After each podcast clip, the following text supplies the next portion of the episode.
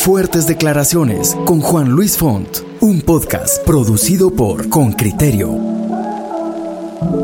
Bienvenidos al podcast Con Criterio. Esta, pues sí, es una revista de periodismo a profundidad. Aquí discutimos temas que son los que más le impactan a los guatemaltecos. Soy Juan Luis Font y hoy, hoy queremos conversar sobre este último trecho de la pandemia de COVID-19, sobre lo que podemos prever que vivirá el país y sobre lo que en materia de salud se plantea para, para Guatemala. A partir de la pandemia tenemos lecciones importantes que, que extraer. La pandemia del coronavirus, usted y yo lo sabemos, ha sido implacable con Guatemala, un país en donde se anudan la extrema pobreza, la debilidad de las instituciones de gobierno y rezagos de décadas en la atención de salud pública como un derecho fundamental para proteger la vida de los ciudadanos. Esta pandemia ha dejado un balance duro para la sociedad. Hay por lo menos 700.000 casos de COVID-19 confirmados, 16.500 guatemaltecos fallecidos por cifras oficiales, una tasa de mortalidad que es el doble de la de Costa Rica y la de Panamá, por mencionar a dos vecinos de nuestra región. Los efectos sociales y económicos incluyen a 5 millones de niños y jóvenes que no han podido asistir al sistema educativo con la regularidad con que antes lo hacían durante los últimos dos años. Y piense usted si ya era débil nuestro sistema educativo en comparación incluso con, con los países de la región, ¿cuánto más se ha debilitado a partir de esa ausencia temporal de los niños? Se han duplicado también los niveles de desnutrición severa y se ha afectado mucho también el crecimiento de la desnutrición crónica. Hoy queremos conversar a casi dos años de haberse iniciado esta pandemia con Edwin Asturias. Él es un médico guatemalteco, es especialista en pediatría y en enfermedades infecciosas y en epidemiología. Durante siete años en el año, perdón, durante siete meses durante el año 2020, él coordinó la respuesta del Estado de Guatemala a la pandemia del coronavirus.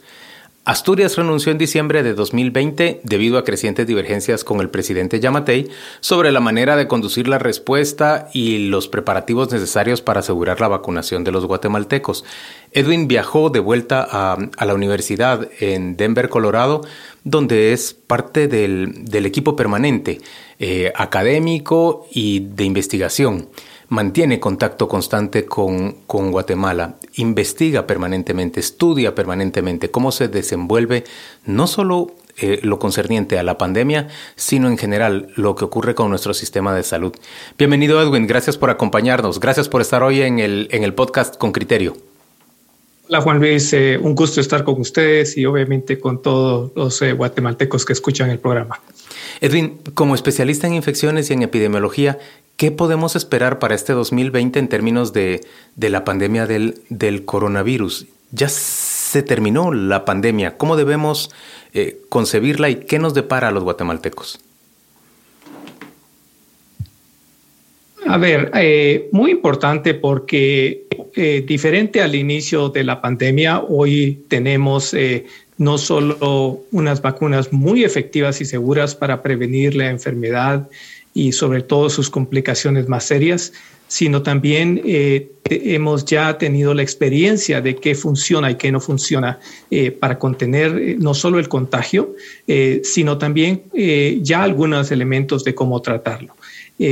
Creo que la primera cosa importante que debemos saber es que hoy por hoy, ante esta nueva variante Omicron, que sabemos que es un poco menos severa, pero mucho más transmisible, estamos viendo un efecto combinado de lo que llamamos la vacunación con la infección natural. Y es que debemos recordar que lo que llamamos la inmunidad colectiva o la inmunidad eh, comunitaria, eh, que para este virus probablemente tiene que ser alrededor de un 80% de personas protegidas, eh, se alcanza con esa dualidad, ¿no? Personas que han sido infectadas y que se recuperan y que ya tienen cierta inmunidad y sobre todo aquellos que están vacunados que tienen mejores defensas y defensas que duran mucho más tiempo. Eh, sabemos eh, por otras epidemias anteriores de otros virus, sarampión, influenza, por ejemplo, eh, que lo que tradicional usualmente pasa con estas infecciones es que uno tiene ciclos eventuales. Cuando ya estas infecciones se vuelven endémicas, les decimos los epidemiólogos, o sea que van a estar con nosotros por los próximos años y no décadas, eh, lo que termina ocurriendo es que eh, hay ciclos de transmisión. Y estos ciclos se dan por, el, por la cantidad de personas que todavía están susceptibles a la infección o al virus. Si uno acumula, por ejemplo, en el caso del sarampión en los años 50, eh, uno veía cada tres o cuatro años una eh, escalada de una epidemia importante. ¿Por qué se daban esas, eh, esas olas?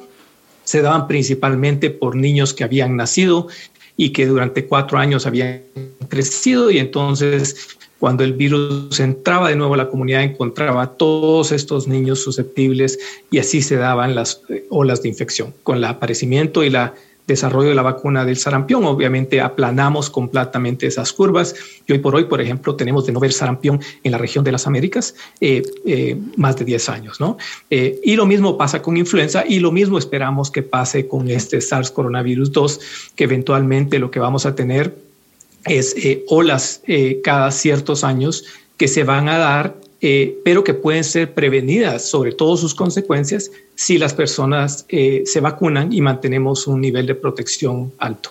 Es decir, para que sea comparable el rendimiento o, el, eh, la evolución futura de, de COVID-19 o de SARS-2, como nos estás diciendo, con sarampión o con influenza, tendría que generalizarse la vacunación completamente. Y debe ser parte de un programa ya rutinario de vacunación que ese es un gran reto a, futuro porque sabemos que en nuestros países eh, eh, los programas de vacunación para niños han sido muy bien desarrollados y han sido muy bien aceptados por la población, pero que teníamos muy poca experiencia, con la excepción de algunos países de Latinoamérica, con vacunas que ahora son importantes para los adultos. Por ejemplo, el programa de vacunación de la influenza del adulto en Guatemala eh, no, no es universal, no cubre a todas las personas.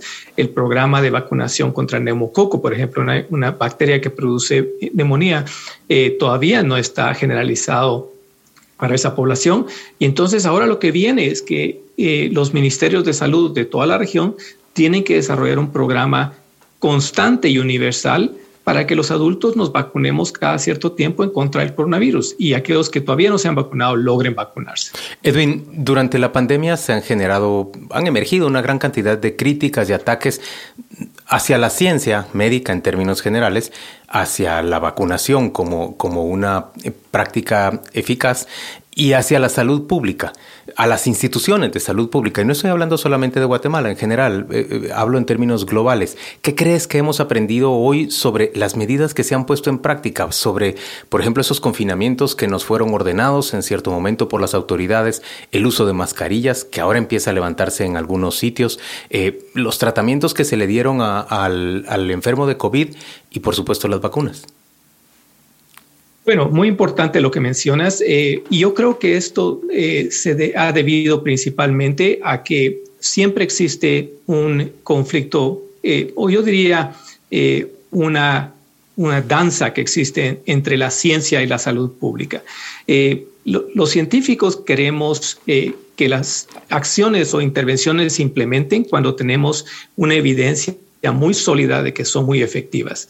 Y esto ha llevado, por ejemplo, a que algunas instituciones de salud al inicio eh, eh, no se adelantaran a ciertas recomendaciones que parecían lógicas, pero que al mismo tiempo eh, no teníamos una evidencia muy fuerte, ¿no? por ejemplo, las mascarillas. Se ha criticado mucho a la Organización Mundial de la Salud cuando tardó tiempo en recomendar el uso generalizado de las mascarillas, pero que, por ejemplo, países que lo implementaron tempranamente observaron una importante reducción de la transmisión y una protección a las personas vulnerables. Eh, y lo mismo ha ido ocurriendo con una serie de medidas eh, que se han ido implementando, ¿no?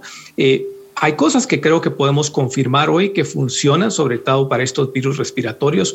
Uno, eh, sabemos que cuando eh, las epidemias como esta están en un momento donde no hay tratamientos, no hay vacunas, no hay nada que hacer y son tremendamente mortales, eh, los confinamientos, sobre todo el cierre de escuelas, el, evitar, digamos, tener reuniones públicas y el usar mascarillas si se trata de una infección respiratoria, se han mostrado altamente eficaces, ¿no?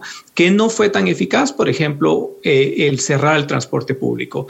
tampoco era eficaz el completamente eh, digamos, confinar o, eh, o, cerrar los lugares de trabajo, porque se veía que en esos lugares uno podía mantener cierta cantidad de restricciones que hacía menos probable que nos infectara. Y hoy por hoy la gran discusión es eh, ya en este momento donde muchos países han alcanzado niveles de vacunación altos con estas vacunas que son altamente efectivas, sobre todo para prevenir las consecuencias más serias, eh, debemos o no comenzar a pensar en eliminar algunas de estas restricciones. Y eso es un paso muy importante. Ya hemos visto que algunos países comienzan a quitar el mandato de las mascarillas, por ejemplo, y que comienzan a aumentar, digamos, su probabilidad de movilidad y los, y los aforos que tienen que tener las personas. Y creo que la evidencia nos muestra que con la infección que ha causado Omicron, que es tremendamente alta en la mayoría de países, eh, los vacunados han sido naturalmente reforzados con esta infección y los que no se han vacunado y que sobrevivan van a tener por lo menos una inmunidad natural que va a durar por lo menos los siguientes seis meses. Así que los gobiernos y los ministerios de salud tienen que comenzar ya sus planes de desescalada eh, y, hacerlo de una manera ordenada, comunicándole a la población cuáles van a ser los criterios que vamos a utilizar para ir quitando esas restricciones y en qué se basa la lógica de irlas quitando. Eh, lo que se eh, anticipa es que aquellos gobiernos que no analicen esto de una manera técnica van a terminar con decisiones arbitrarias que probablemente no solo puedan poner en riesgo a la población, pero también disminuyen la confianza de nuevo en las instituciones de salud pública porque no se está comunicando el mensaje con la lógica y el propósito que debe tener. Edwin, hablemos de eso, hablemos de comunicación. Eh, ¿qué, aprendimos durante la pandemia? ¿Cuán, ¿Cuán errada, cuán ineficiente fue la comunicación y cuál en cambio crees que ha sido la más apropiada desde los gobiernos y las instituciones? Bueno, yo creo que si algo nos ha dejado un aprendizaje enorme eh, que de alguna manera eh, mucha gente que trabajamos en salud pública lo sabíamos antes, es que la comunicación es vital con la población. Eh, y, lo que, y lo que hay que estar claro es que esa comunicación debe ser simple, debe ser clara y que tiene que alinearse con la estrategia. los gobiernos que tuvieron más problema con no poder conducir la respuesta a la pandemia correctamente, eh, son gobiernos que constantemente eh, dieron mensajes mezclados. O sea, mientras uno decía que las personas se debieran proteger, los invitaba a salir a las playas. Eh, mientras uno decía que las personas tenían que vacunarse, los líderes no se vacunaban. Eh, mientras uno decía que las personas, eh, que era importante que mantuviera las, maneras de restricción, eh, los gobernantes y líderes y congresistas hacían fiestas. Entonces, esos mensajes mezclados o contradictorios hacen que realmente la comunicación en salud pública sea mucho más dificultosa y que la percepción de la población eh, no nos ayude a contener estas epidemias importantes. Voy a dar algunos ejemplos porque creo que en Guatemala hubo algunos mensajes eh, durante el tiempo que la COPRECOVID estuvo que la población aceptó muy bien. Eh, uno de ellos, que es un ejemplo muy simple y claro de un mensaje efectivo, fue el mensaje de aplanar la curva. ¿Por qué? Porque el mensaje tenía no solo contenida la estrategia de lo que queríamos hacer, tenía un propósito y era muy simple para las personas de, entender. La razón que íbamos a usar mascarilla, la razón que nos íbamos a confinar, la razón que íbamos a mantener distancias y, evitar salir a donde no debíamos, era porque nuestro propósito era aplanar la curva. Eh, otro mensaje que utilizamos, por ejemplo, fue la, mayoría, la mascarilla es nuestro mejor escudo. Y ese mensaje le quedaba muy claro a la persona, ¿no? Ponerse la mascarilla significa yo me protegía y protegía a mi familia en contra eh, de esta infección que era tan, tan severa y tan mortal. Pero, por ejemplo, en la vacunación, si yo pongo el ejemplo en Guatemala, los mensajes no han sido muy claros. Eh, lo que el gobierno ha salido a decir es vacúnese, vacúnese porque usted, eh, digamos así, protegemos a los demás. Pero no hay un mensaje claro de lo que significa vacunarse. Por ejemplo, hay mensajes que hoy por hoy sabemos de unos estudios que estamos haciendo en algunas eh, agroindustrias en la costa sur, que las personas que se han vacunado, y de hecho tengo que decir que en estos, en estos lugares 85% de los trabajadores ya están vacunados, eh, por lo menos con una dosis, y los trabajadores lo que nos dicen es, eh, la razón que yo me llegué a vacunar es porque quería protegerme a mí y a mi familia y en segundo plano a mi comunidad. O sea, el mensaje estaba claro. Usted debiera inyectarse la vacuna para mantener sus defensas y proteger a su familia, a su comunidad, y esa es la manera en que vamos a salir adelante. Edwin, me parece que, que de alguna manera estamos desaprovechando esta gran pandemia, esta gran crisis en términos de salud a nivel global en Guatemala, la estamos desaprovechando para discutir y para replantearnos la forma en que, en que debería atenderse desde el sistema de salud a la mayoría de guatemaltecos. Estamos frente a un sistema de salud público muy pequeño en términos de capacidad de oferta para, para una población que lo demanda, que es una población muy grande, casi el 60% de la población que vive bajo el límite de la pobreza, pues tiene escasas posibilidades de pagar por servicios privados de salud, que es el, eh, digamos, la oferta hiperabundante en el, en el país eh, o, la sobreoferta que hay en el país. Eh, ¿Por qué somos incapaces de responder desde el plano político a la creación de un sistema de salud que atienda a la mayoría de personas? Bueno, esto tiene una razón histórica, ¿no? yo creo que en 1944, eh, cuando se creó el Ministerio de Salud y se creó el Instituto Guatemalteco de Seguridad Social, y de hecho la Constitución lo tiene marcado, eh, nos dice que realmente el plan era que eventualmente el Instituto de Seguridad Social cubriera a la mayoría de la población. De hecho, la, la Constitución de la República habla de la universalización del seguro social como el sistema de salud que debiera cubrir a la mayoría de guatemaltecos.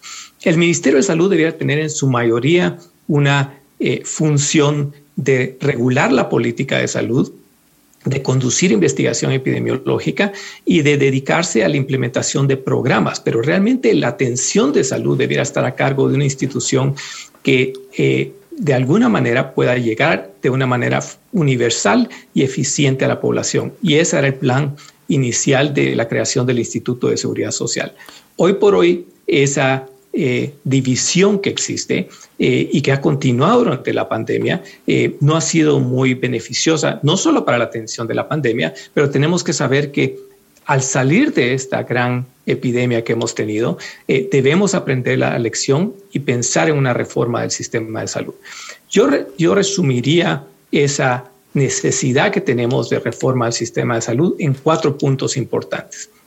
Uno, necesitamos un sistema de atención en salud con un fuerte componente de atención primaria y basado en salud poblacional que se mida basado en los impactos en el estado de salud de las comunidades. O sea, no podemos solo seguir diciendo estamos llevando tanta cantidad de vacunas, estamos llevando tanta cantidad eh, de, digamos, eh, eh, programas de tuberculosis o programas de desnutrición. Lo que tiene que medirse es el impacto, cuánto hemos reducido la desnutrición, cuánto hemos reducido la tuberculosis, cuánto hemos reducido la diabetes, cuánto hemos reducido las enfermedades prevenibles para vacunación. ¿Y ese primer nivel de cobertura se lo dejarías al Ministerio de Salud Pública? Hay que tratar de analizar si lo mejor sería que el Ministerio de Salud lo hiciera o realmente se crea como en México, por ejemplo, se creó lo que se llamó un seguro eh, eh, popular de salud lo que llevó fue a decir, ok, el, eh, Estado va a financiar un, seguro popular de salud y estas personas, este consumidor de la salud puede atenderse en diferentes organizaciones porque hay diferentes maneras de las instituciones de llegar a diferentes lugares, ¿no? Públicas y eh, privadas, esas instituciones. Correcto, podrían ser públicas o privadas. Eh, y yo creo que los otros tres puntos son, necesitamos un plan de recursos humanos en salud. Hoy tenemos la mitad de médicos de lo que necesitamos, la mitad de enfermeras de las que necesitamos y tenemos que aumentar esa capacidad de producir nuestros médicos, enfermeras y otras profesiones que son tremendamente trascendentales y que, y que esa planificación tiene que ir 10 años adelantada. Nos, nos tarda 7 años producir un médico, nos tarda 3 o 4 años producir una enfermera. O sea que si hoy no estamos planeando para lo que necesitamos, necesitamos en 10 años, estamos detrás en el proceso de la necesidad de recursos. Y necesitamos comenzar a pensar en también instituciones de vigilancia e investigación en salud que debieran ser semiautónomas, no debieran depender del gobierno per se, estar el gobierno involucrado, pero debieran tener la capacidad de ser un juez independiente de cómo se está dando la atención de salud y poder medir esos impactos en la salud de manera que sea un juez independiente de lo que el ministerio o la institución que se encargue de la salud esté ahí. Y finalmente, necesitamos un financiamiento de la salud mucho más robusto y que esté ligado al consumidor. O sea, que el financiamiento de, esta, de estas capacidades de salud tenga que ver con lo que el consumidor necesita y no lo, con lo que el Estado puede dar nada más. Edwin, entonces lo que me estás diciendo es que vos te remitirías al plan original en de 1944 y le dejarías toda la salud curativa al, Instituto Guatemalteco de Seguridad Social y en cambio crearías otras instancias para la salud preventiva y para, para eh, pues toda esta vigilancia o toda esta eh, supervisión respecto de cómo avanzamos en el desarrollo de, del cuidado de los mayores males. Sí, porque si tú miras ese modelo, por ejemplo, es el modelo que hay en Costa Rica. En el Costa Rica, eh, de hecho, eh, la atención, eh, tanto de, la atención primaria de salud como la atención hospitalaria está a cargo de la Caja de Seguridad Social, que es el equivalente del IGS aquí en, en Guatemala, mientras el Ministerio de Salud tiene una función de política de salud, de regulación y de vigilancia de la salud. Y eso ha llevado al sistema de Costa Rica a ser un sistema altamente eficaz eh, y que realmente es uno de los mejores de América Latina. Y si nos examinamos la mayoría de sistemas de, salud de América Latina, aquellos que tienen eh, sistemas robustos de seguridad, seguridad, social son sistemas que tienden a tener una salud eh, de un país más desarrollado. mientras que dejarlo de una manera atomizada como está hoy, dividida como está hoy, nos conlleva constantemente a una a un subdesarrollo de nuestro sistema de salud pública. Una última pregunta. Para que la seguridad social pudiera abarcar a la mayoría de la población, seguramente tendría que abrirse la posibilidad de que muchos seamos cotizantes a pesar de no ser trabajadores en materia de dependencia, pero muchos otros que no van a poder ser cotizantes por carecer de los ingresos necesarios, hablamos de cerca de un 30% de la población en estado de, de miseria y más o menos un 58% en situación de pobreza, tendrían que ser Em, financiados por el propio Estado. ¿Estoy en lo correcto? Correcto, y eso lo haríamos, eh, podría hacerse a través de lo que llamamos un seguro popular de salud. ¿Qué significaría eso? Que tú eh, eres categorizado y si tú estás en un eh, nivel económico donde no tienes ingresos suficientes, el Estado, en lugar de dar ese gran presupuesto al Ministerio de Salud, parte de ese presupuesto va a financiarte una cuota mínima que, el, Seguro Social puede adaptar y que básicamente te permite tener los cuidados mínimos a través de ese sistema. De manera que tendríamos un solo sistema organizado de salud pública que nos permitiría atender a la población de una, con una calidad adecuada. Edwin Asturias, muchas gracias por acompañarnos esta mañana. Mucha suerte para vos en Colorado. Un gusto y un saludo para todos en Guatemala. Fuertes Declaraciones con Juan Luis Font, un podcast producido por Con Criterio.